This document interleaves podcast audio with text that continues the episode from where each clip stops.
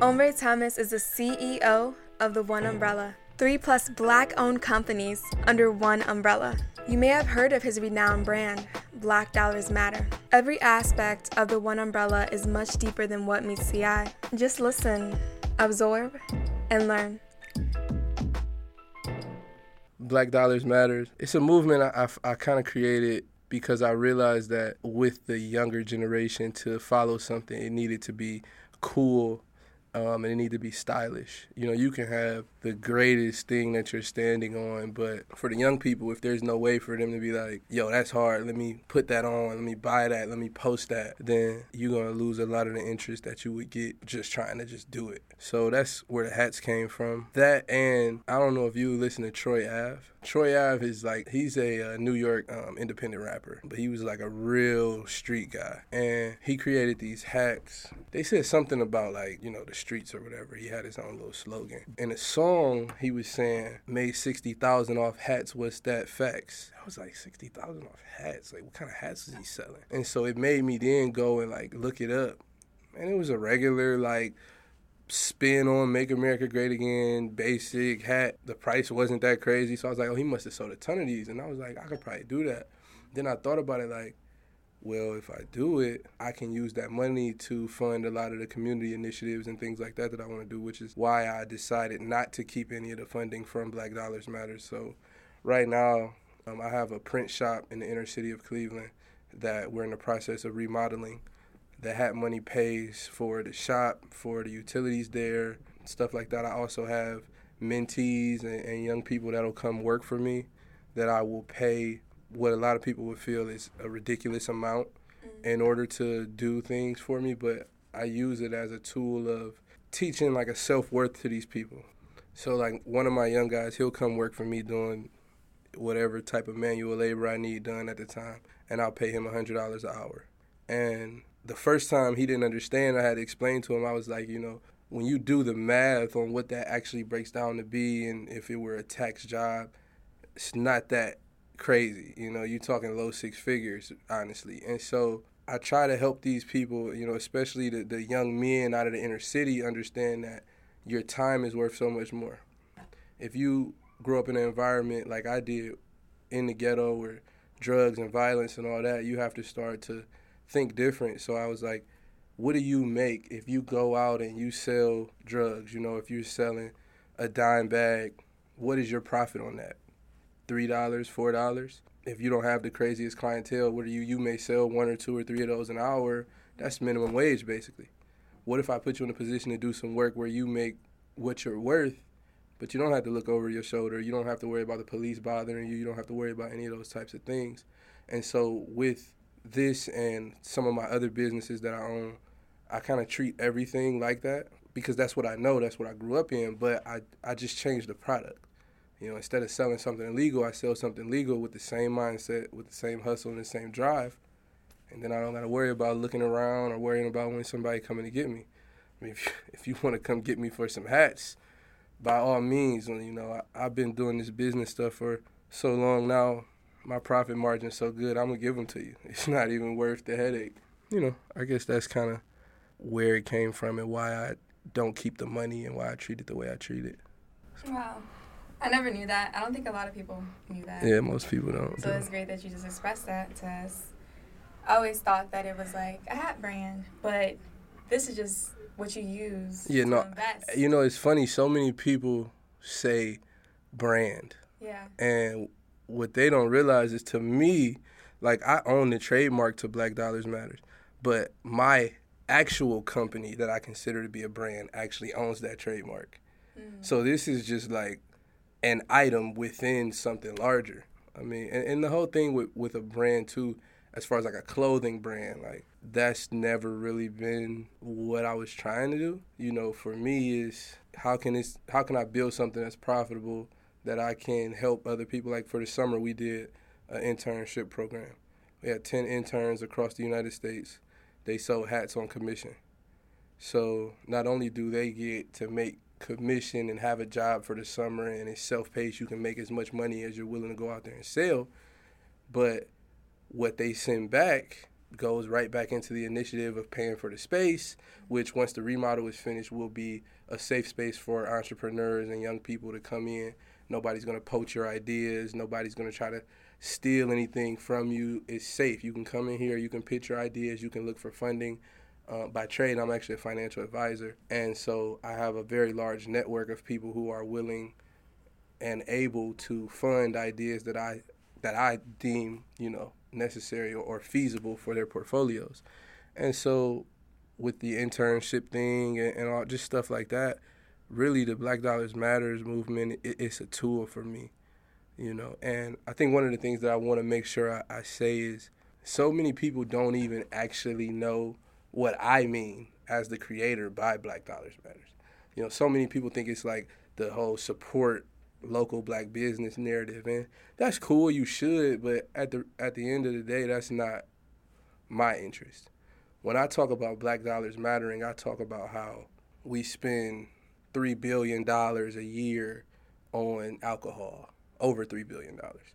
There's no real major ownership by the african american community in that market we spend i want to say around 3 billion dollars a year on tobacco there's almost no black ownership in that marketplace. It was something crazy. Like I have all the statistics, but off the top of my head I can't remember, but it was something crazy like 20 20 billion a year on retail, very little like and when I say ownership, I'm not talking about people who are getting a check for working for.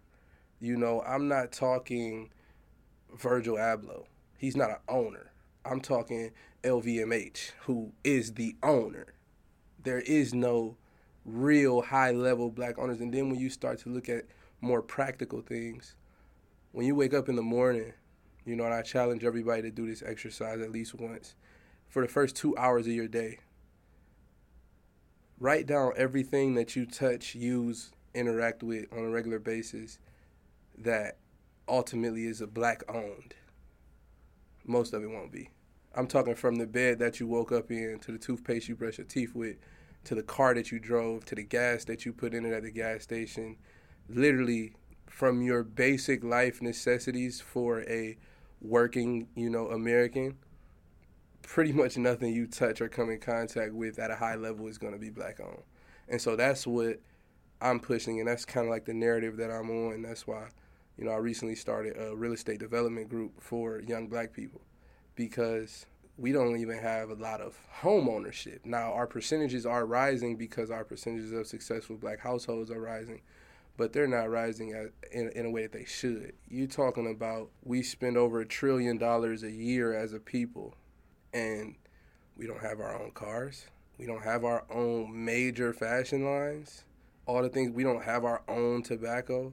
I mean, we drink liquor that we say is black owned, but the reality is Ciroc is partially owned by Diddy. There's white partners. The only one that I think that's fully, fully owned is um, the majority of Ace of Spades, and I'm, I think there's a partner in that too, and that's Jay Z. But I think he has a partner that's not African American either. It's just for me knowing that you can work so hard, whether it be for someone or for yourself, and you're still going to live in a world where nothing came from your people in reality. You can say it did. I mean, even I challenge people. You can go and buy a product. Like for example, if someone has a company that sells some type of retail item, I guarantee you they buy a already finished item from a non-black owned company and then they just slap what's theirs on it. The Black Dollars Matter hats, I own everything. We buy them and they're made from scratch at my manufacturer.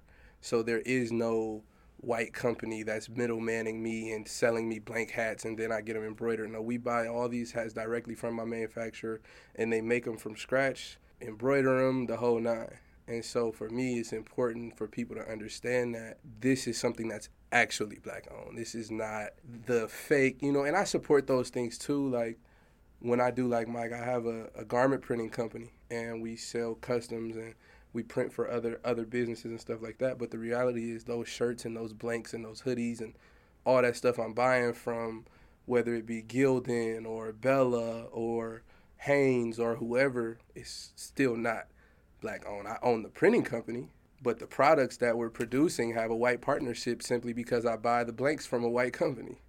Mm. And so for me, it's about making enough money, and that's why I'm involved in so many different businesses and things like that, so that I can make enough money to start and acquiring everything.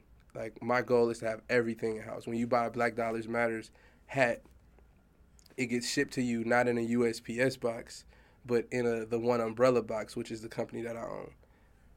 Those boxes right. we got directly from a manufacturer. There's no middleman, and so for me, it's just about creating something where everything is, integrated into one overall company, which is why my company is called the One Umbrella. It's like everything is under one umbrella. You can come here and you can get the whole thing done.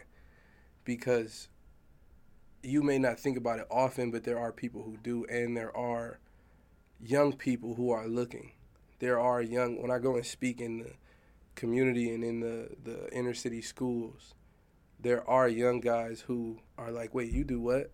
Never even thought about something like that. Mm-hmm. Well, yeah, your jump shot ain't that good. Maybe you should start. You know what I'm saying? Because that's the reality. I mean, one of the biggest things, I was in a school, this was maybe two years ago now. And I do a eight week mentorship program at a school and we do this project and they give me a mixed group of kids. So it's usually like an Asian kid and uh, you know like two white kids and a couple black kids. They they try to make it a mixed group, but outside of being racially mixed, it's usually a kid who's achieving at a very high level and very smart, and then there's usually also like the behavioral problem kid who's not doing that great. And so in this particular group, and you hate for it to be so statistically accurate, but it was a little black boy who was the boy who was acting out and not doing as well. So I was going to get some papers off the printer, and we were talking. I made he he was like bad where he had to come with me. Okay. So we're talking as we walk, and I'm like, you know, what do you want to be? And he says, um, I want to play basketball. Now, if you're that good, by all means, go make the millions and chase your dream. But you're in fourth grade right now. We don't know if that's what it's going to be. You got a lot of years between now and then to blow a knee out, get an energy, get an injury, or just realize you don't love it anymore. So I asked him, is it basketball or is it something else that you love? He says, well, I love the clothes and the jewelry and the cars that being a pro athlete will get you. And this blew my mind. I said, well, I dress, you know, pretty nice and I have jewelry. I'm into jewelry. And uh, I got a, I, at that time, I had a way nicer car even than I have now, but I always was into cars.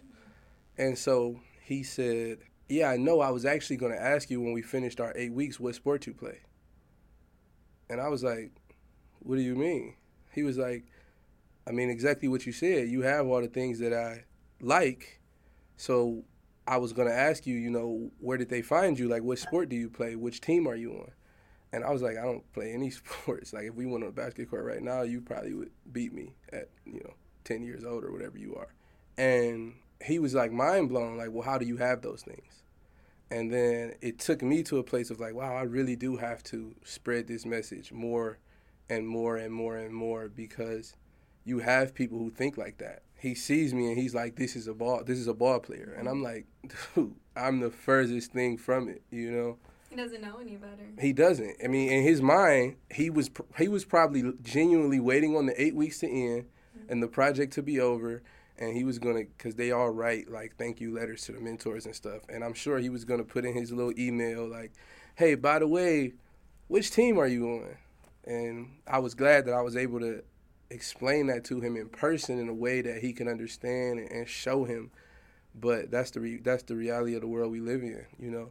When you grow up in the inner city you only see a few different types of black people. Mm-hmm. you see the addicts you see the people serving the addicts, so you choose that lifestyle, or you see the athlete, or if you watch TV, you see, you know, maybe the celebrity actor or something like that. But you don't really see the guy who made $9 million last year in real estate. You don't see the guy who owns seven restaurants and might have made $4 million last year in profits from his restaurant. You don't see these people. And a lot of them, I, I do fault them a lot of them are scared of the spotlight because they're scared of what it will do to their business. But the reality is, if more of them step forward, then more of our young people would see that that lifestyle is possible without a ball or a microphone, you know, or, or a script even. And, and I don't knock those things, but they're not realistic for everybody. And there are other things that would be a lot more realistic for a lot more people if they knew about them. So everything that you do is strategic. Yeah.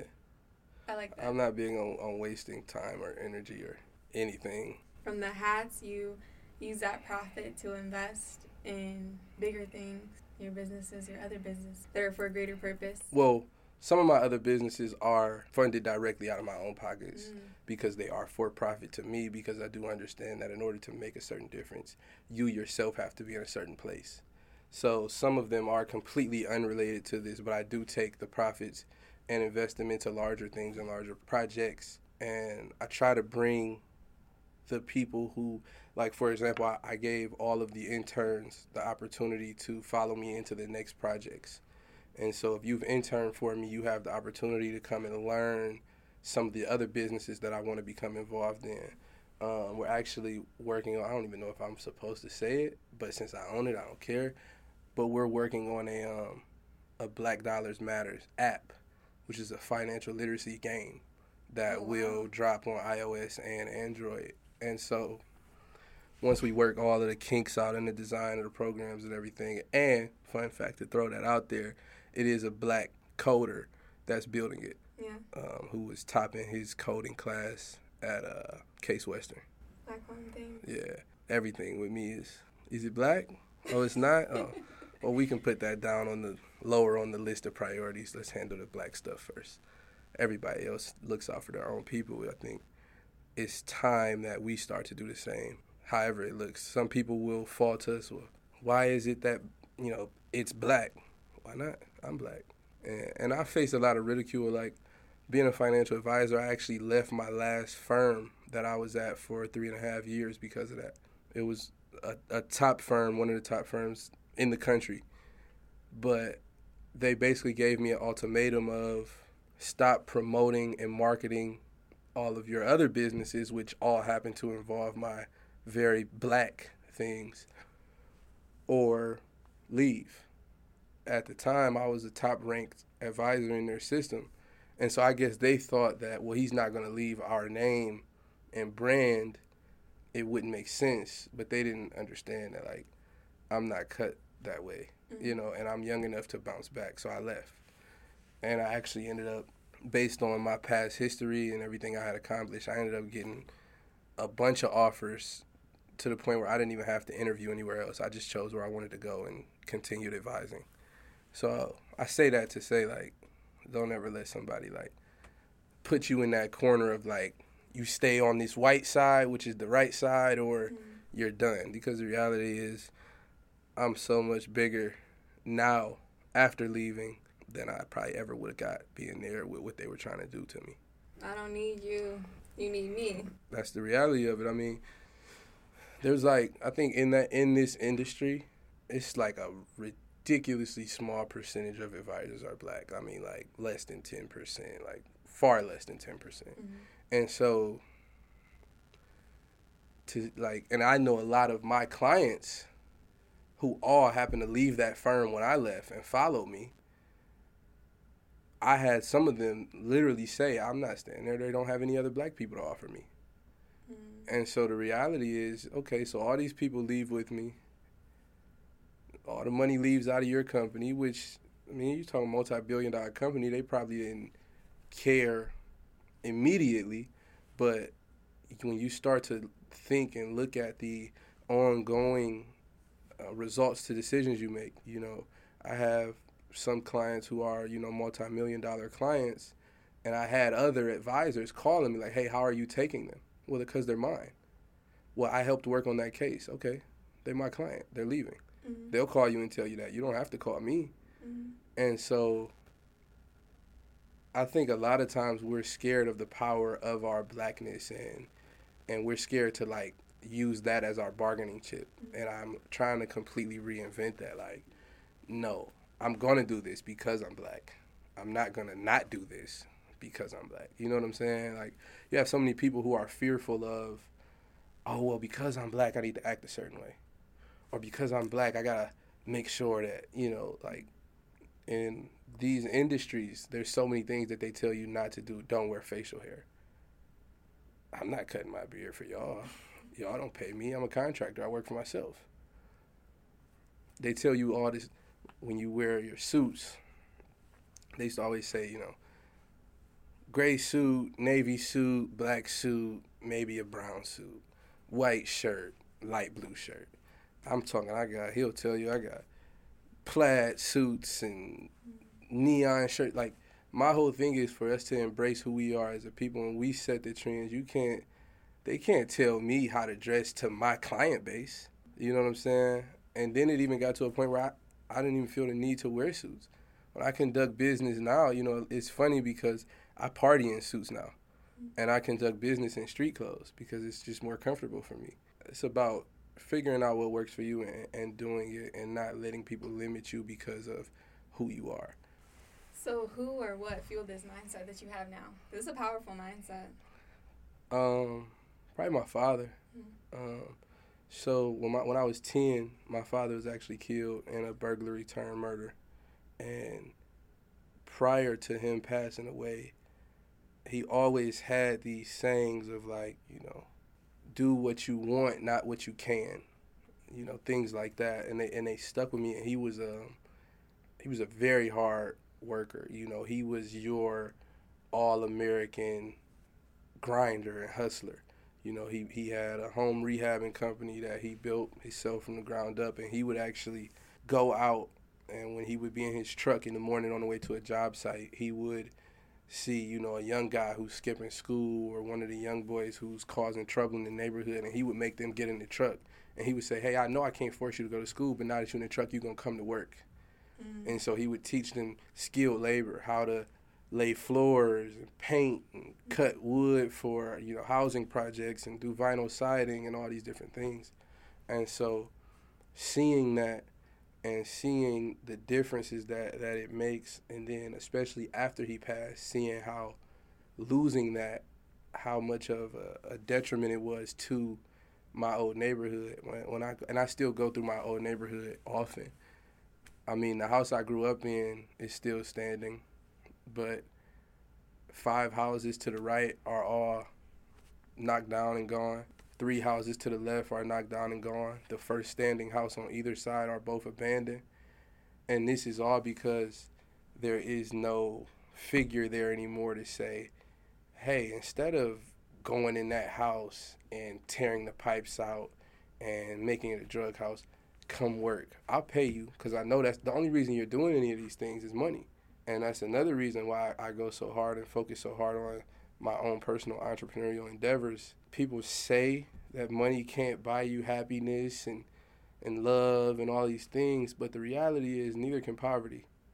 And poverty will actually make it pretty hard for you to get any of those things as well. It's easier to focus on loving somebody when you're not worried about the rent being due or the lights being cut off. It's easier to focus on being happy and doing things that you enjoy when you have the freedom to do so when you're not worried about trying to get overtime to make ends meet. And so, you know, when people say that, I'm always like, I mean, you're probably just gonna be broke forever, so I don't even care what you're saying. Mm-hmm. And the reality is, being broke forever will absolutely lead to sadness. And, and I mean, when you look up the divorce rates, and they do studies on the biggest reasons for those divorce rates, mm-hmm. and one of the top reasons for a divorce in our specific country is financial there was a promise made that I was going to be something that I didn't become, or I was something that, or I, you thought I was something that I turned out not to be. It's always money. I think it's very important. And I think a lot of people who take certain paths in life or choose to do certain things, mm-hmm. it doesn't make sense to me. You know, and I, sometimes people will have problems with me when I state my opinion on those topics, but you know, I have people that I know who have gone to school for certain majors and things like that, and I'll tell them straight up, that was a waste of your time and money. If you going to school for something where your cap is sixty grand, I can show you. You can go get a you can go get a job and make sixty grand and not ever have to worry about a final or a paper or the debt that you owe or any of that. And so, you know, that's I guess that's where I stand on all of that. Researching, do a lot of researching. Yeah. It sounds like it. You just hit me with like 20 statistics Yeah. that I did not know. I research what's important. Yeah. I know, like, I can't remember what I was watching, and it was a guy. It may have been TV or anything, and somebody listening may know, but I have no idea. And he said, um, "There's a lot of people in the world who know a bunch of nothing." Mm. And I know a lot of people like that. People who can just literally rattle you off statistics and facts and books and but it's not profitable information and it doesn't push anybody forward. There's a ton of people who probably know a lot of random things that I don't. But the question is, do they know how to profit more than me? Do they know how to profit better than me? Because if they do, those are the people I want to meet. But if you just know like every Stephen King novel or whatever, you can keep that. Unless you find somebody who wants to buy it, then we can talk. You know, maybe I'll give me a little percentage out of that or something. But for the most part, it's you know, it's, you have to know certain things as your basis to become someone. You know, if if you want to be a leader of a movement and you don't know what the movement is backed by, or if you can't answer those questions, if I got a call right now by some news station or something and they say, Andre, we want to interview you about Black Dollars Matter. And if I get up there and I don't know any statistics, they don't care about my opinion. They don't, and, and the reality is, they don't care. Like, I, I didn't go to college, not college educated. Um, I really don't care. I'm a huge pro college advocate because I know that there are a majority of people out there who can't do it the way that I did it or who just would not want to do it with the hardship that comes with it and, you know, making it difficult, I guess you would say.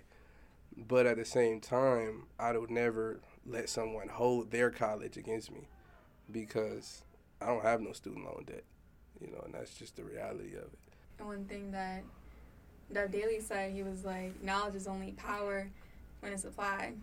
So it doesn't matter where you obtain the knowledge if you're not applying it. you have all these people who, you know, the, the crisis right now, the past few years is you have all these highly educated people mm-hmm. who can't get a job.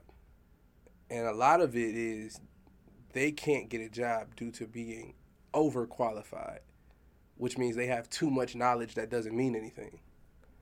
So if you go and get this degree, you pay, you know, 40, 60. You know, I know a girl who's out of school paying 42,000 a year. Four years alone, you're talking about 168 grand. If she don't get out of school and make six figures her first year, it wasn't worth it in my opinion. I look at people, even, you know, I have a, a little cousin who I guess I could say I mentor in a way. And she wanted a, oh, what was this degree? And I don't want to knock anybody for what they're doing, but it was like a, a art history degree or something like that. Mm-hmm. And if you are doing that, but you know what you can do with it, by all means, do it. But when I ask people who have these kind of degrees, well, what kind of job do you want? Well, I don't know. That's just what I wanted to major in. Well, you majored in wasting time then. At 23 years old, I would just be graduating if I were in school, which means none of the things that I have accomplished would be accomplished. So for me, school would have been an anchor, and you know, and not a A launch. yeah, exactly. That's crazy you're saying this, you're hitting me. Because I graduate in December and I'm thinking, like, the main things that I've gained from college have been experience, not knowledge. I study that stuff, I take the test, and I forget it, you know? And that's well, that's how the modern educational system is set up. Mm-hmm. Everything is set up for the test.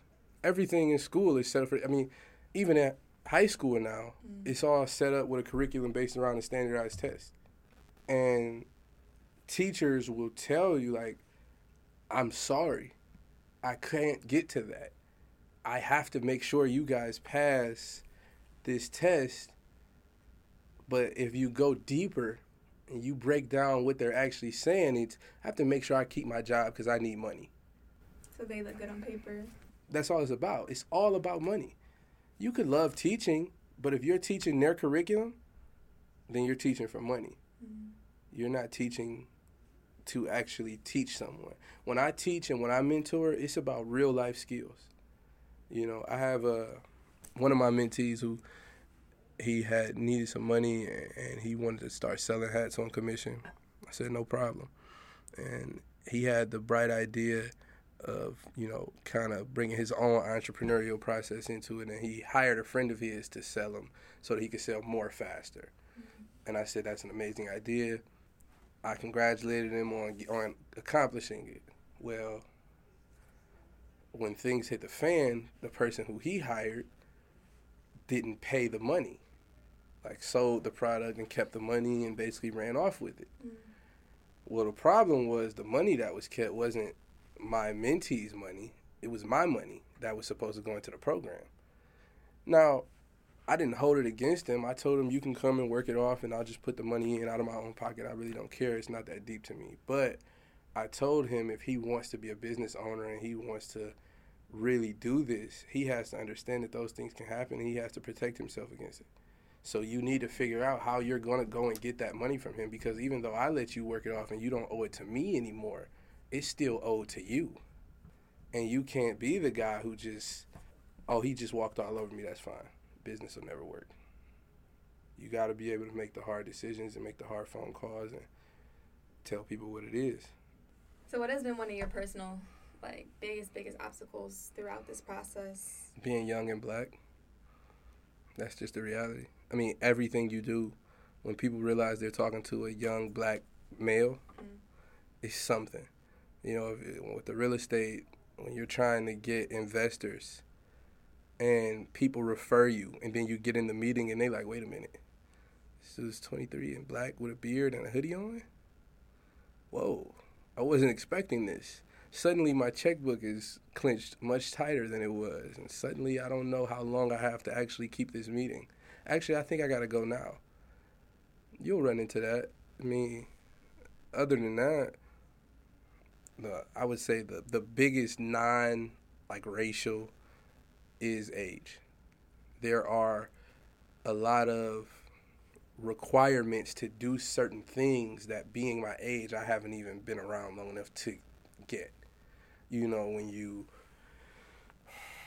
when you are a business owner and self-employed and things like that, for example, instead of having a pay stub to prove what you have and what you're doing, they want bank records and they want tax returns.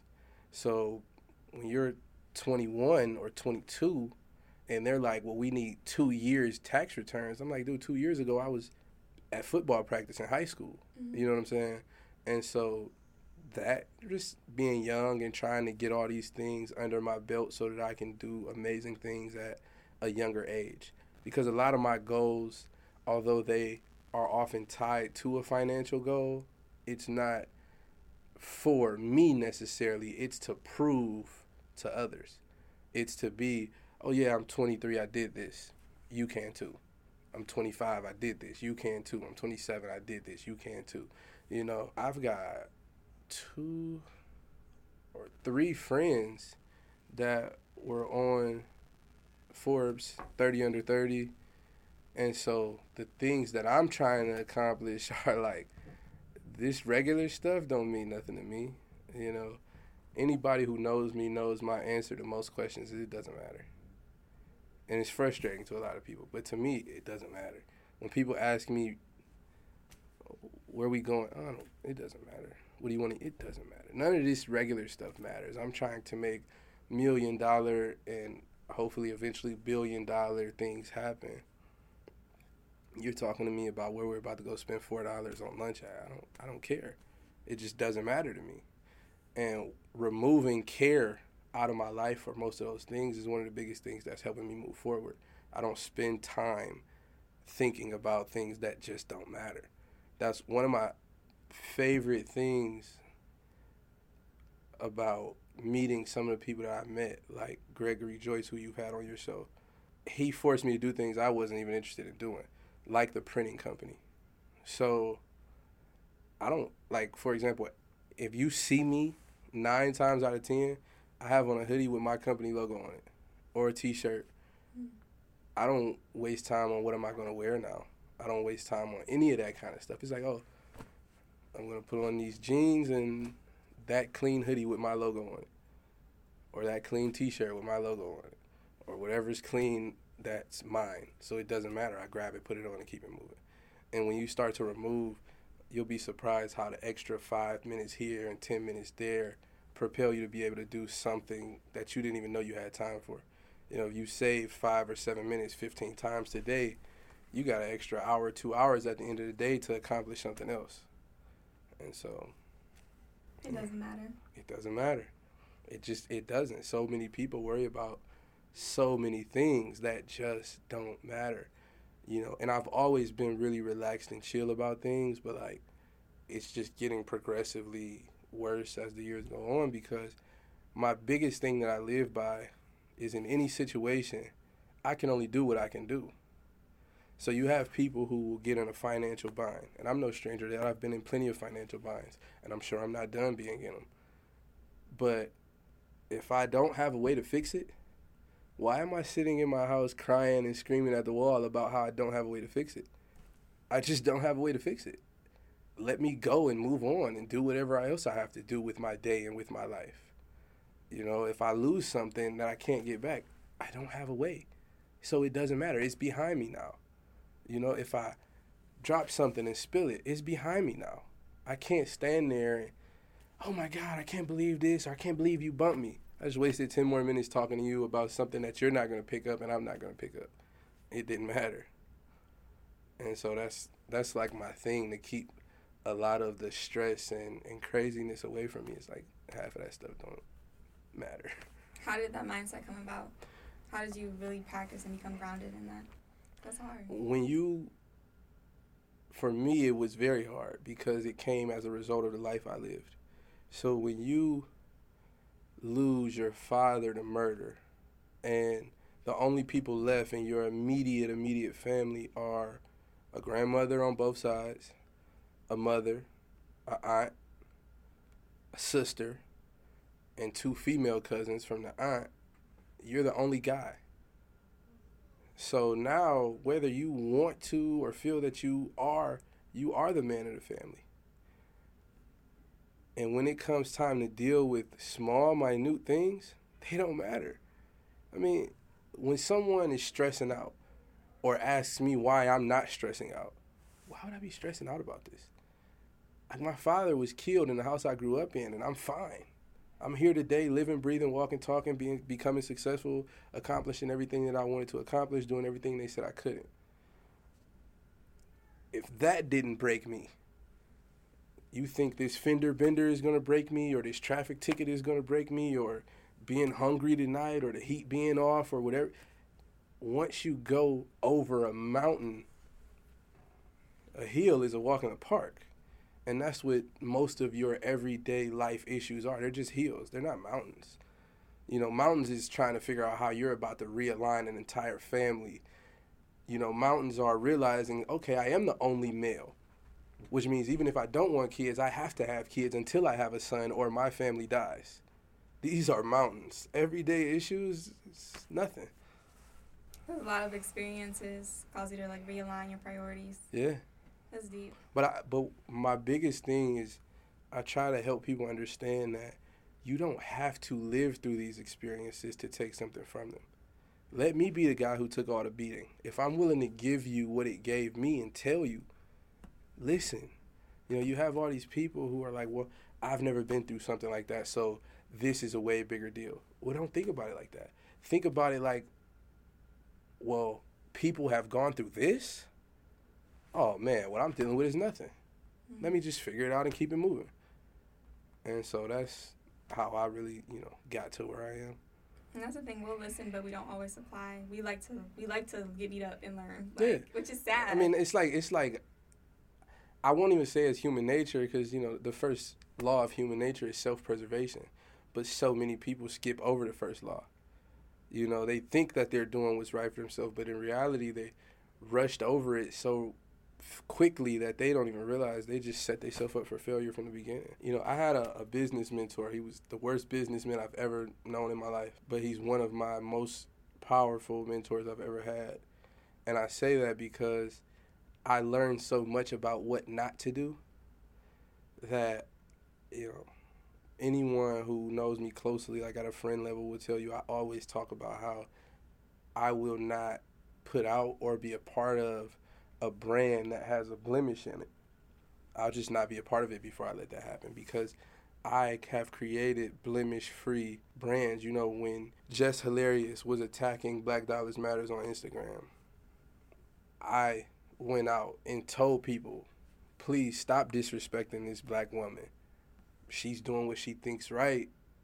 Don't hang her for it let her get her opinion off, off, you know let her do whatever it is she feels like she's accomplishing when you live your life moral based your decision making becomes a lot different than most people because i had people literally contacting me like this is no exaggeration like people literally inbox me like yo i live in her city we can go talk to her i'm like for what because she said to her black dollars don't matter okay well she just doesn't understand let's educate her and so then when T.I. got involved and T.I. called her mm. and he explained it to her, I'm happy. She still to this day hasn't acknowledged me by name, even though she posted my hats and disrespected my company. But that's fine. I don't, I'm not looking for your pub. I'm glad you got educated and now you're not walking around spreading that venom onto others. Mm.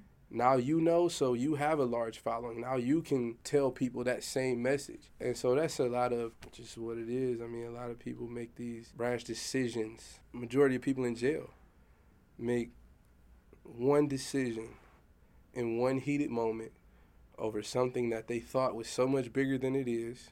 Oh, my wife cheated, so I shot everybody in the room. What? And now you and uh, eight by ten for fifty years. You know, even me and my family, we often when this topic comes up, we we get into a, a pretty heated debate because the situation that happened with my father, it was two burglars. My father was licensed to carry, so he fired on the first one, killed him. The second one, it was a, a gun battle he hit my father, killed him, obviously, but my father hit him in the process. And so that's how he ended up getting caught through, you know, blood leaking, all that kind of stuff. I ain't gonna get too graphic. Mm-hmm. But when he went to jail, he was 19 years old when this happened. They gave him like 40 years. My family always talks about how when he goes up for parole, they can't wait to go out there and protest against him getting out and give their opinions on why he should stay in for longer. And they always get upset when I say I won't waste my time going. And it's because, for one, to carry that kind of hate around all day, every day will ruin you. And that's why most people don't get to where they want to be because they have something so heavy like that just dragging them down every day. But I, I tell my family, I say at, at that point, you know, let's say he gets good behavior or whatever. I don't even I have I don't even care about the case enough to know the details of his sentence. I'm gonna be honest. But let's just say 30 years he goes up for parole. If it happened when I was 10, that means I'll be 40. What do I look like at 40 years old, taking time out of my day of mentoring or trying to make a ton of money or hopefully loving my wife and children by then to drive? I probably won't even live here anymore. So to come fly back to Cleveland and then drive to some correctional facility to sit in a room with a dude who don't even know who I am. He won't know who any of us are in 30, 40 years. He's going to look at us all like random faces in the room like, "Oh, that must be his family because of where they're sitting." And that's all he's going to know. Why would I even show up for that? If y'all want to let him out, let him out. He don't have no life. He's 60 years old. Been in jail for 40 years. He has no work history and no credit. What is he going to do? Nothing. So people get so caught up in the feelings part of it that they start to have these unrealistic dreams and, and, and, for, for what can happen. Like, oh, we're going to get him another 40 on top of that. Okay. You're still not going to see him like you don't see him now. And he's still not going to be anything like he isn't anything now. It doesn't matter. Whether he's in or out. So it doesn't matter. And you know, when you start to be able to come with terms to terms with things like that, the issues that you have become something totally different. Wow. And you creating a legacy will be the biggest reward for you. So it's just like that's not rewarding for me. And he like like what I try to help you like literally like what I said, he doesn't even know who I am. I mean, maybe if he heard my name because I'm a junior and I have such a unique name, he may then be like, "Oh, that must be him." Mm-hmm. But other than that, he don't he don't even know who's there. Who he wouldn't even know who I am sitting there speaking against him. Mm-hmm. He'd be like, "I never seen this dude before." Yeah, I know, cause I was ten. And so, you know, it is what it is. So, what has been the biggest advice that you've gained, the greatest advice that you've gained, and what is the greatest advice that you can give? Greatest advice that I've been given is to maintain control of your situations at all cost. Um, it took me a long time to understand it. And, and what it means is no matter what's happening, you have to spin it or play it in a way to where you can maintain control. Your failure today may be viewed as a victory tomorrow if you can maintain control of the situation. You know, you may be broke right now, and people on the outside may judge you because of that not knowing that you're broke today because you got a million dollar check in the mail for tomorrow. So you have to maintain control of everything. You have to make sure people see and believe only what's important to keep something going. If I'm in a failing position, I still have to make sure that to the public it is seen and viewed as a successful position because I have to keep my status in order to keep empowering children and youth and keep the movement moving forward. So maintaining that control of all situations was is what I would say is the biggest advice not only that I've received but the biggest advice that I can give. So if people want to like connect with you, collaborate with you, work for you, can you give us your social media? On Instagram, I'm at underscore the umbrella underscore. On Facebook, I'm Andre Thomas. If you want to email me, I'm the one umbrella at yahoo.com know, that's pretty much it. I mean, if you reach out to me on any of those platforms, you can have my number. I'm one of those people like I don't have a problem with telling people no. So if you get my number and think that just because you have it, it means something, hey, I'll talk to you. But that doesn't mean it's gonna go how you want. So feel free to reach out to me and connect with me. I'm always looking to speak at any events. I'm always looking to mentor you know, I have a lot of people contact me like, my little brother is doing all the wrong things, but he he doesn't have to. He's not in the situation to have to. Can you talk to him? I'll call him. I spoke at um, a men's summit maybe like a year and a half ago, and uh, like to this day, I got like young kids, like dudes who like saved my number on a piece of paper in their backpack, and they like 11 now, text me hey, Andre, you may not remember me from whatever, whatever. Oh, yeah, I got a minute. We can talk. You know, everybody, we live in a world of busy. Mm-hmm. But the reality is, it's a lot of deflection. You know, when I first learned and was, be, you know, training for my sales techniques and things like that, everything is an objective to overcome. I just remove the objectives from my life. I'm not the guy who's going to BS you. I'm not the guy on the phone like, oh, I'm about to run up a flight of stairs and do a backflip, so call me back in 10 minutes. I'm like, yeah, I got a minute. Like, everybody has a minute or two. I mean, we I hate when I see somebody tell me that they're too busy to meet with me or talk to me or something, and then like they post it on Instagram. Like that took you like three minutes. I know how long it take you to delete that caption and make sure it's right. I, I know these things, so I know you could have talked to me. Exactly. But your priority, just say what it is. Say no, I don't. I don't want to you're not in my priorities right now. Cool. I'm happy that you said that. Now I'm not trying to re reach out to you and reschedule a meeting. I know that you're just not interested. But yeah, feel free to get at me Instagram, Facebook, email, whatever. Thank you so much. You like you enlightened our listeners. You enlightened me too. I'm over here like thank you. Thanks for having me. Yeah. Black Lives Matter. Thank you for transforming your pain into passion.